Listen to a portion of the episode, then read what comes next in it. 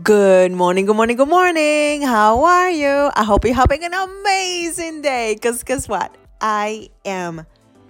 Let me share something with you that has been life changing. Have you ever heard of the phrase, the truth will set you free?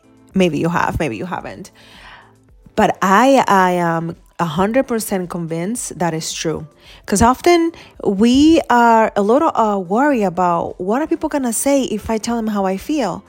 But then if you hide from them how you actually feel, that brings, that puts a wedge between the relationship. And then other things get to grow and you get to be more upset about what you're not saying, or the person doesn't get a chance to change or remedy the very thing that you don't like because they're not aware of, or because you don't want to hurt them, but at the same time, you are hurting them.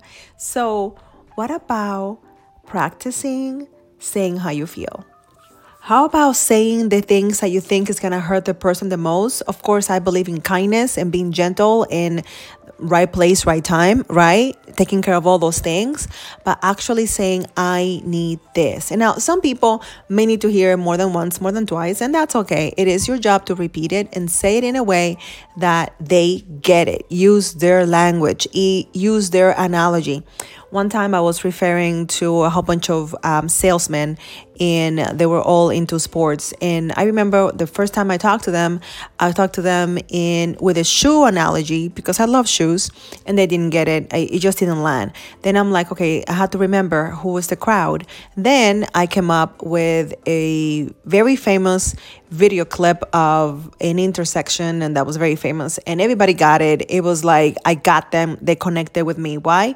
Because I was speaking their language. So next time you need to tell someone something that might be sensitive or uncomfortable, use their words, choose the right place and the right time, and with love and kindness, tell them your relationship might change and it will grow. You will grow together or you will grow apart. But remember that the truth will always set you free.